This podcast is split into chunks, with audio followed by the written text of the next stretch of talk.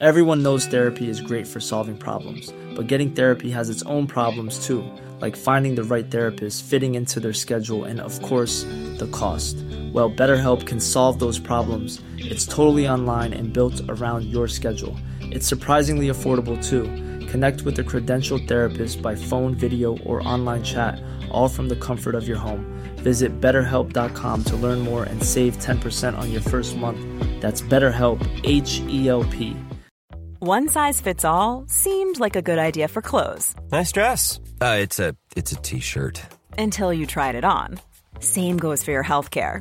That's why United Healthcare offers a variety of flexible, budget friendly coverage for medical, vision, dental, and more. So, whether you're between jobs, coming off a parent's plan, or even missed open enrollment, you can find the plan that fits you best. Find out more about United Healthcare coverage at uh1.com. That's uh1.com. Here is the tomb of the Supreme John, who is said to be Pope, for so he was called. Quote by John the Deacon, as translated by Horace K. Mann and as read by Ethan of Play History. Everyone's right and no one is sorry. That's the start and the end of the story. From the sharks and the jets to the call in the morning.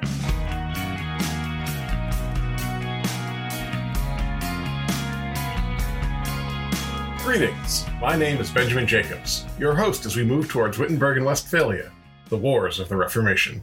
This is episode 93 John to Victor.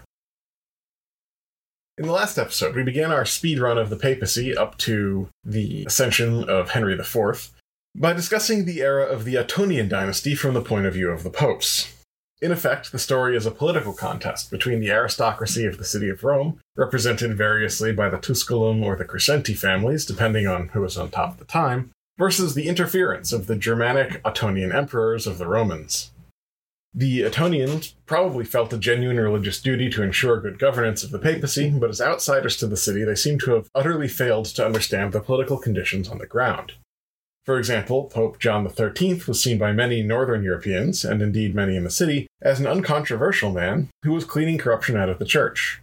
What he was actually doing was stacking the clergy and administration with his own Crescenti relatives, something which was behind the rise of that family to major prominence.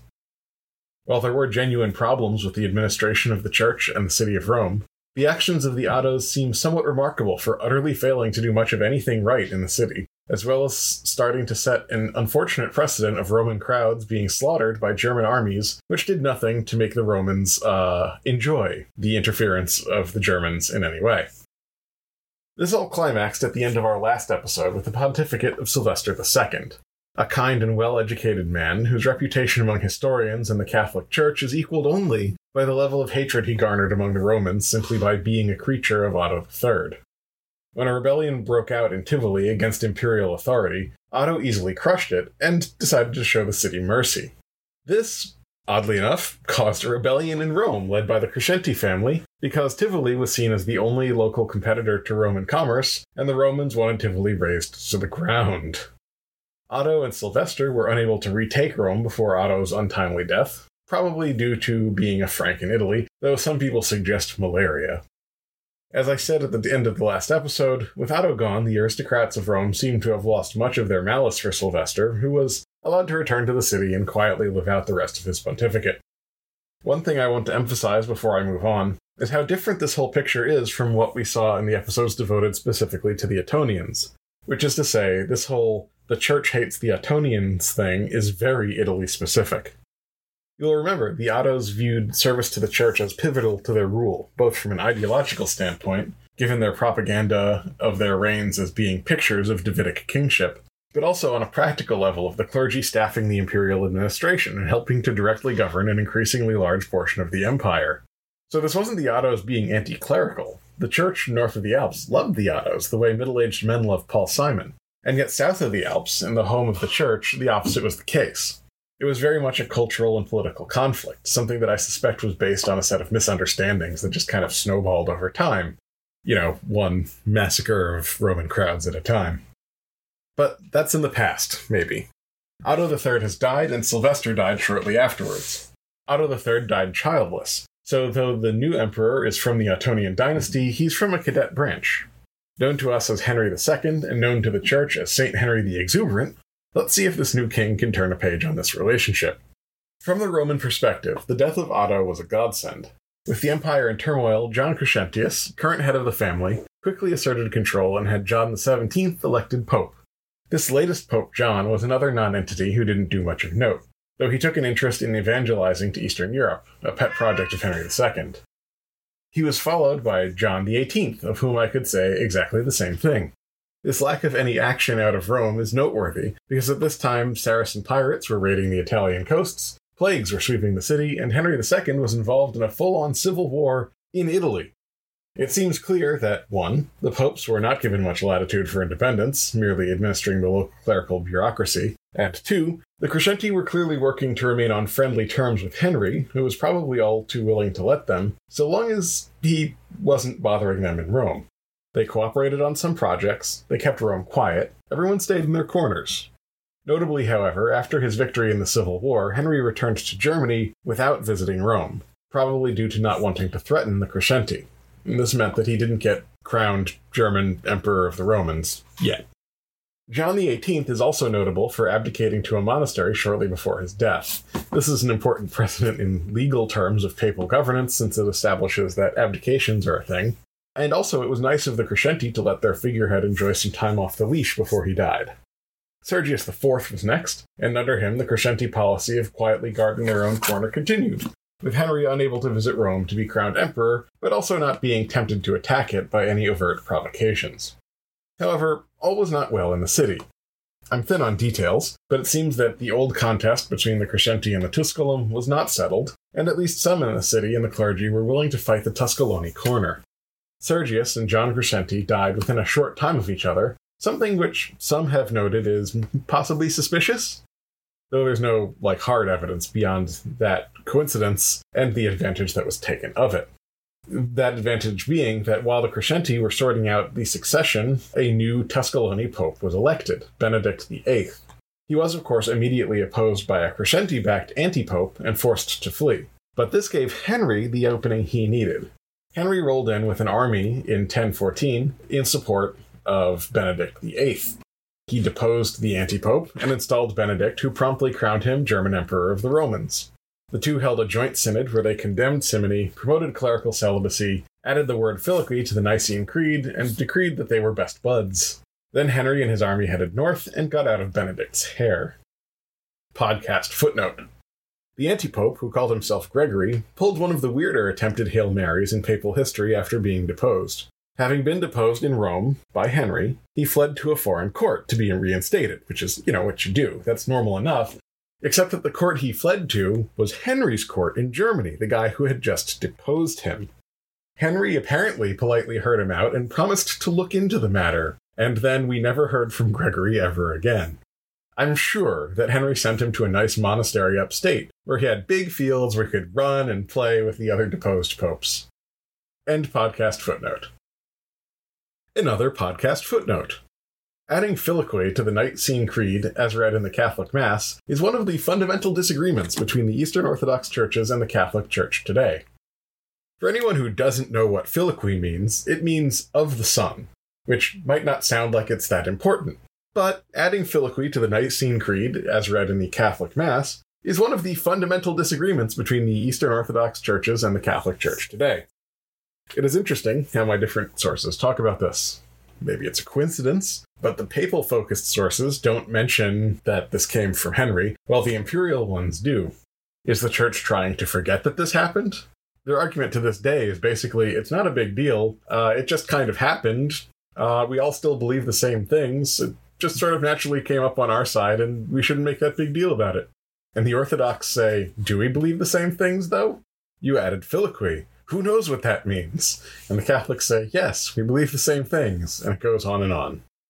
I'm sure that there's a religious scholar out there who could explain what it is the Orthodox fear in terms of the Trinitarian implications of filioque, or why the Catholics are so insistent on keeping it if it makes everyone else so angry and it doesn't matter anyway. But I am not that person, and I don't really care that much. Just so you know, other people do seem to care about this, so I figured you should know, because it's it's gonna come up.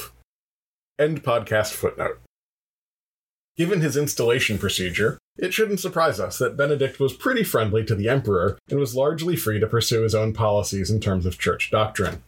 As such, he promoted the anti corruption Cluniac reforms, of which we have spoken somewhat so often, and he promoted the Peace of God movement, which we've also spoken. Both these reform movements had different real world policy implications, with the former focusing on ensuring behavior and educational standards amongst the clergy, while the latter encouraged the church hierarchy to act in defense of the poor against aristocratic brutality. Both movements, in addition to being somewhat anti aristocratic, served to encourage personal piety in individual Christians. This is as opposed to other sort of assumptions that were around that all the praying and good behavior was left to monks and priests and everyone else could just kind of get on with their lives. This new idea gave people both some threat in the sense that they were responsible for their own behavior. Other people couldn't do things for them to a certain extent, but also gave them a stake in having a relationship with the divine. These uh, movements also encouraged the participation of the clergy in secular matters in some ways, while also subtly pushing forward the idea of the centralization of the church.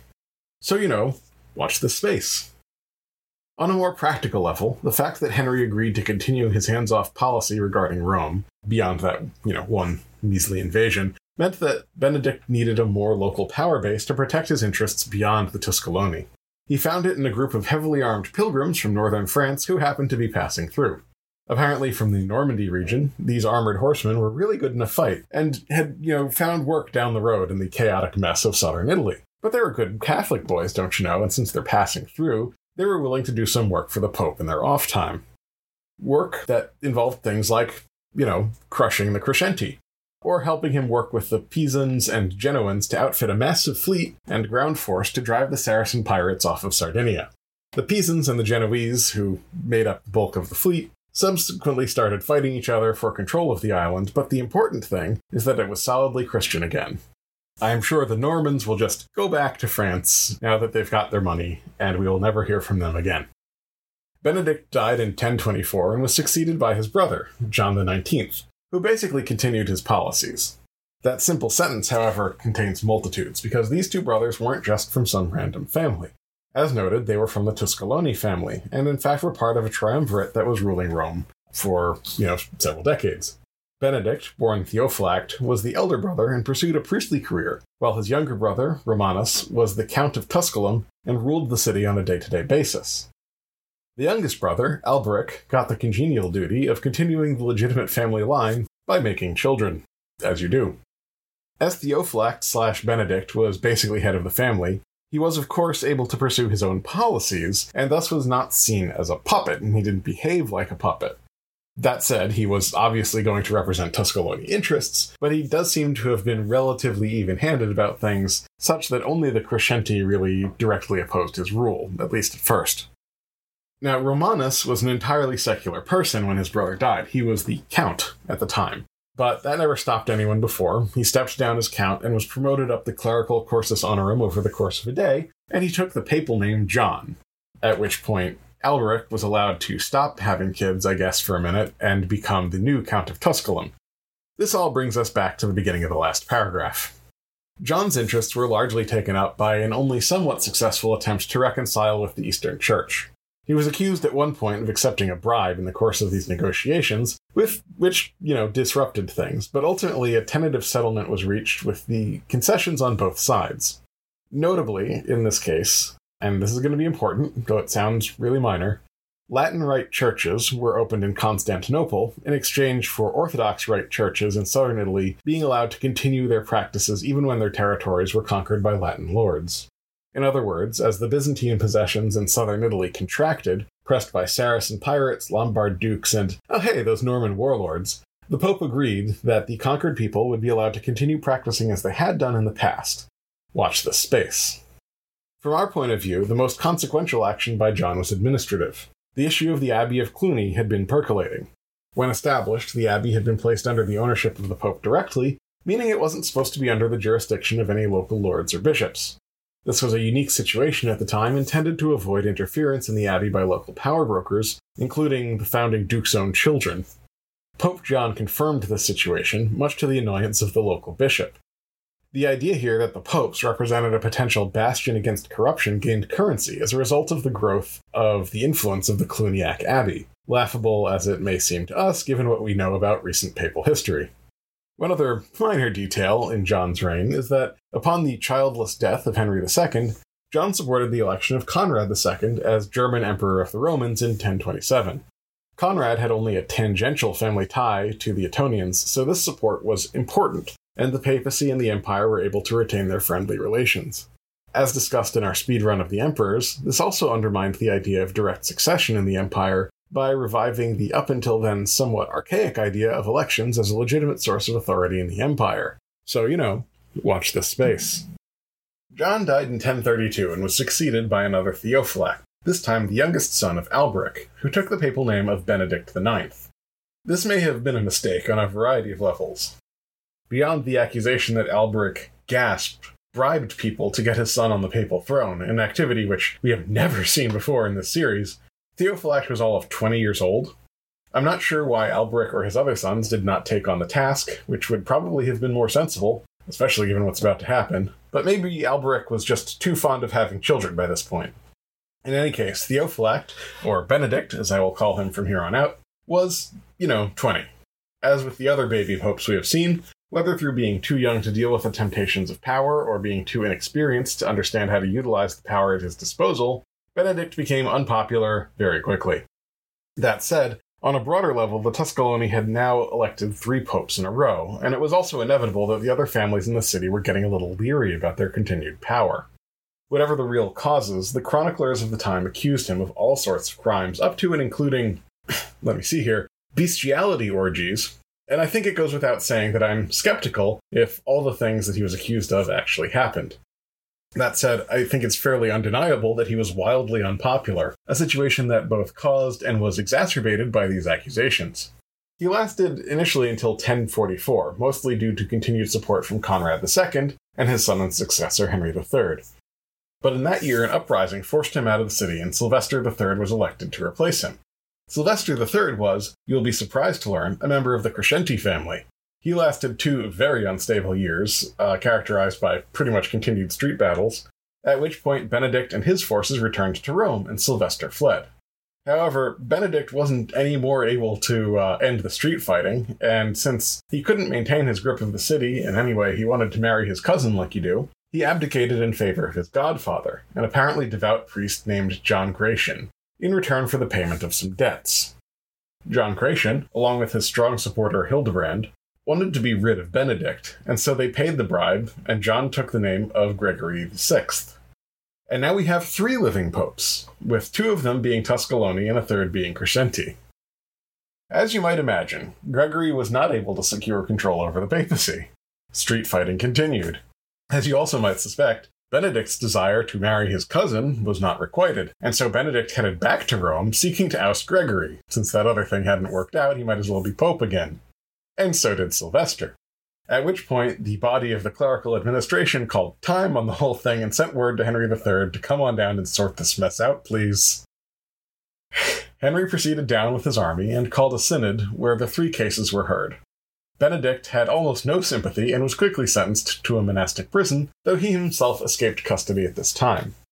Sylvester's election was seen as illegitimate, and he was condemned, though in practice he was just bumped back to his previous position as bishop. Gregory's case was seen as more difficult and even tragic. Gregory was personally popular, but given the money he had paid to Benedict in order to take on the office, Gregory was accused of simony. Gregory freely admitted paying the money, but argued that it was necessary to rid the church of Benedict. The bishops of the synod, while obviously sympathetic to the motivation given the person involved, agreed that it was still an act of simony and asked him to step down, which he did. Along with his devoted supporter Hildebrand, Gregory went into exile in Germany, where he died the next year. If this had been foul play, we definitely would have been told about it by Hildebrand, who was not known for mincing words, so we can probably assume it was stress and old age that did the poor guy in.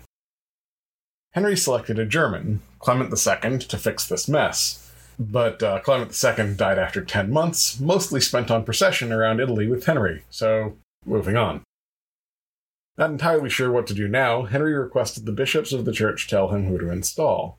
Ultimately, they chose Gregory VI, but they took so long to deliberate that he had died by then, and Henry had lost patience with this extended process and selected a German named Popo and sent him to Rome. The Romans were annoyed at having Henry just arbitrarily pick someone, and the counts of Italy were also a little annoyed by this point by Henry's somewhat heavy handed assertions of imperial control during his visits. And so it was that when Benedict inevitably showed up again, the people of Rome and the Margrave of Tuscany let him take the papal throne. Again.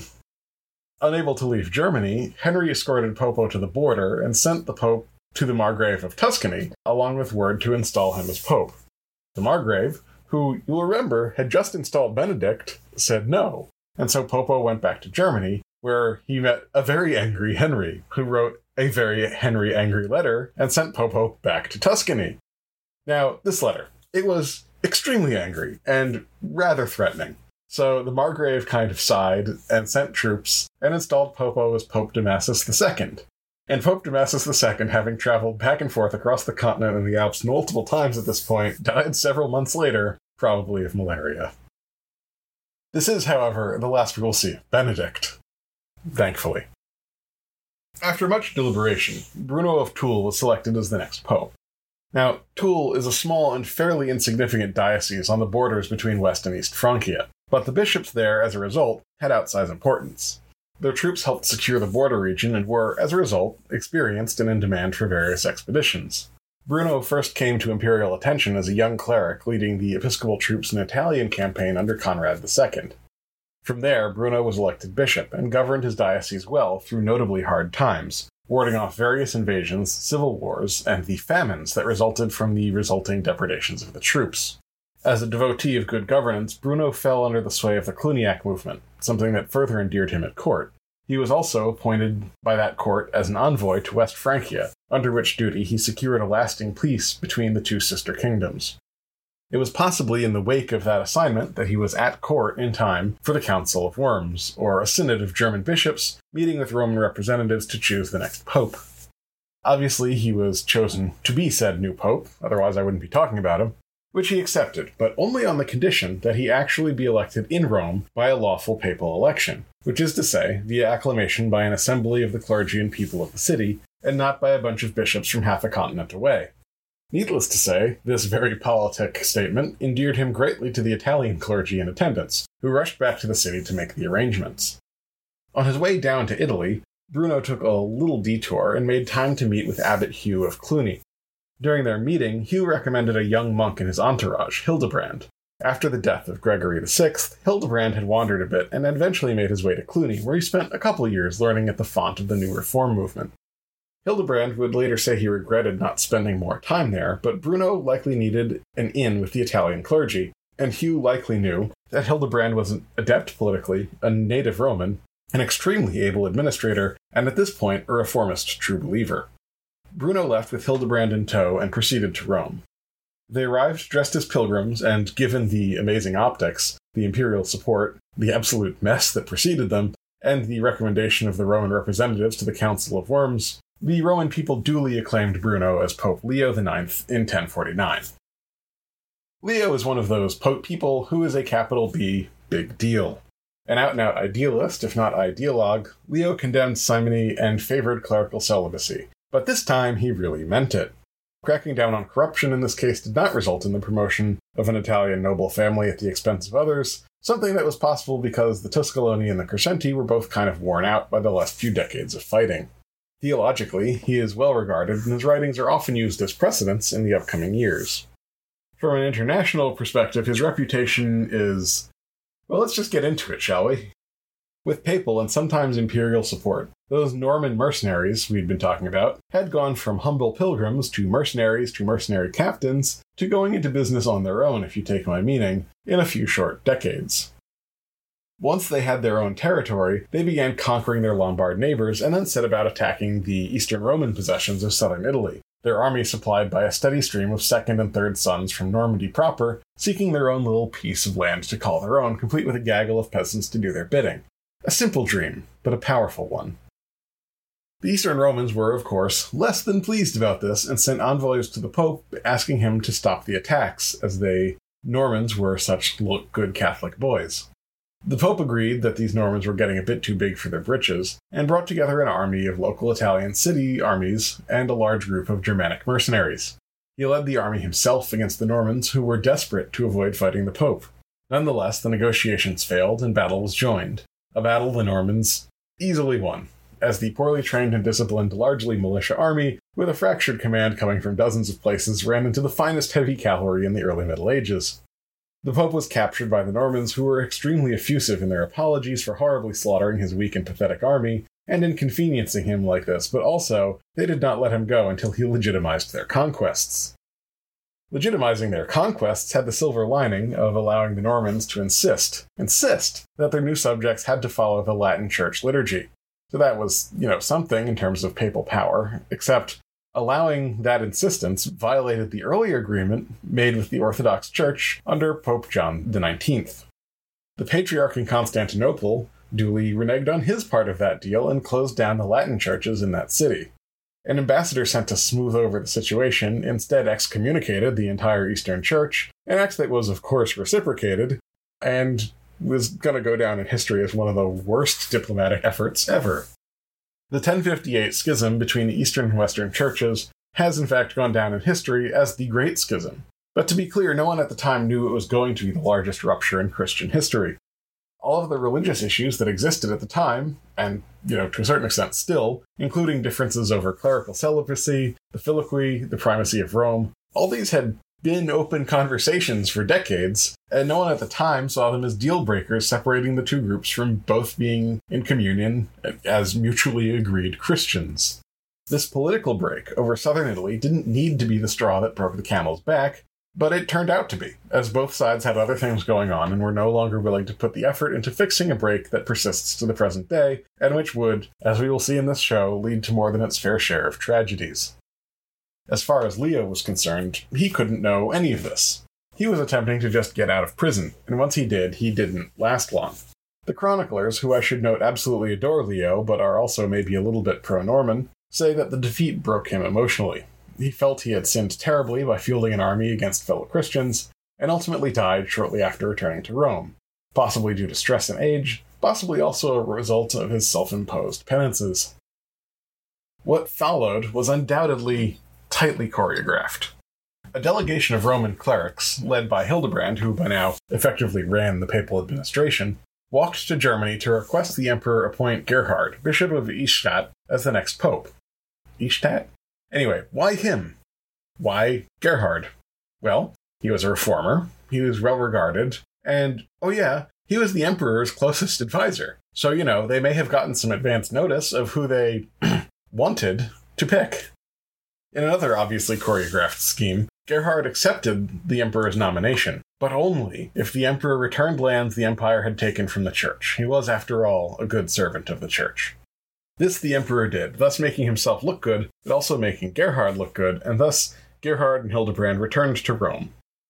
Gerhard was duly acclaimed by the people and clergy of Rome and enthroned by the local bishops, taking the papal name Victor II. Being a close friend and advisor of Henry III, Victor was deeply involved in court politics and was given wide latitude by the emperor. He was invested essentially as the governor of all Italy, and in that role attempted to administer justice and maintain order in the territory. With Hildebrand by his side, Victor continued the religious policies of Leo, clamping down on corruption and sexual activity amongst the clergy. For reasons that I am not clear on, however, he didn't feel he was being well treated by the Romans. He was on one of his many trips to court to complain about this when Henry III died. Henry III had, you may remember, a son, but he was a very young boy at the time of his father's death, and so a regency would be needed. Who to run it? Who would maintain the power of the empire against the barons and dukes of Germany while the emperor was a boy? And who could help contain the only recently quieted situation in Italy? Who could be trusted? The boy's mother, to be sure, the empire had a recent tradition of strong queenly regencies. But who else could be found to help? Why, hey, isn't that the Pope here in court right now? And so it was that Pope Victor II and Empress Agnes began a regency for the young Henry IV, as Hildebrand sits back in Rome running the administration of the city. This all might, you know, end up being important, but that is for next episode. I think a summary of all this is deeply needed.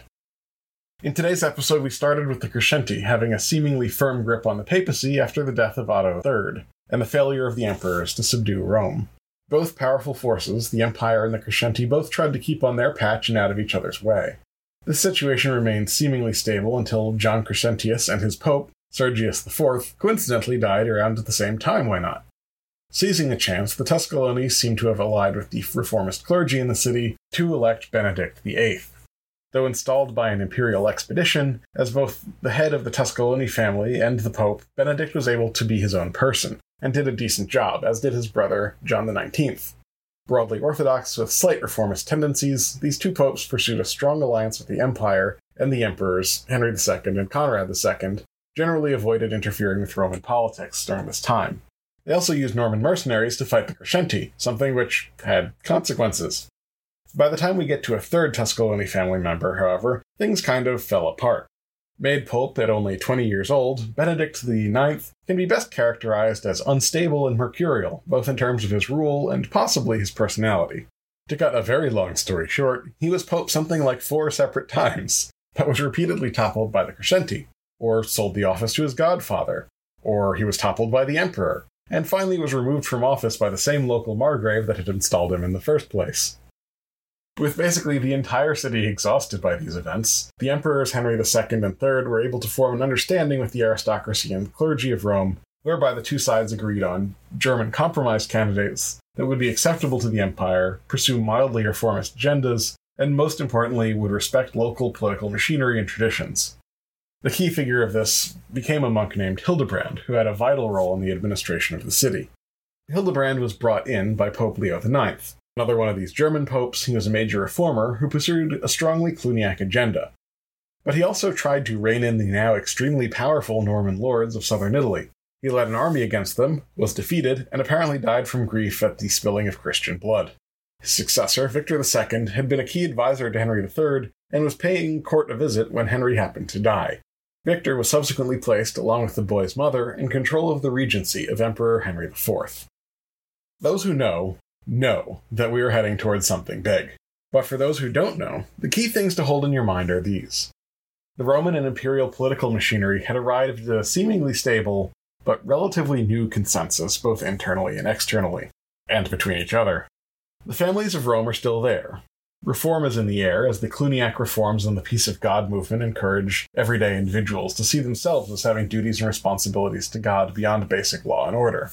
Further afield from the last few episodes, the political situation in Germany seems stable, after several generations of centralizing reforms by the Salian dynasty. But under the surface, the barons and dukes are resentful of being excluded from power. The economy is growing by leaps and bounds, leading to increased power in the merchant elites of cities, especially in Italy and the Low Countries. West Francia is starting to stabilize under the Capetian dynasty, while England is being ruled by the inept Edward the Confessor and the much more competent House of Godwin.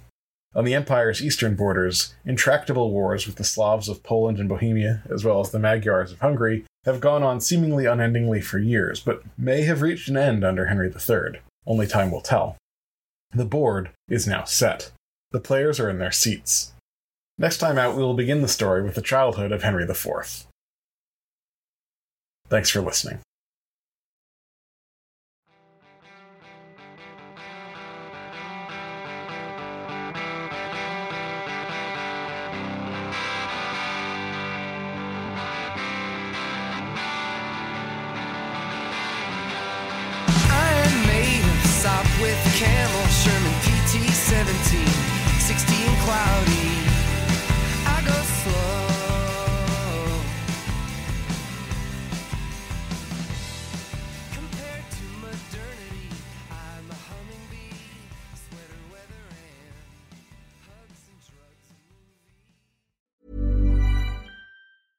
Mom deserves the best, and there's no better place to shop for Mother's Day than Whole Foods Market. They're your destination for unbeatable savings, from premium gifts to show-stopping flowers and irresistible desserts. Start by saving 33% with Prime on all body care and candles. Then get a 15-stem bunch of tulips for just $9.99 each with Prime. Round out Mom's menu with festive rosé, irresistible berry chantilly cake, and more special treats. Come celebrate Mother's Day at Whole Foods Market. Planning for your next trip?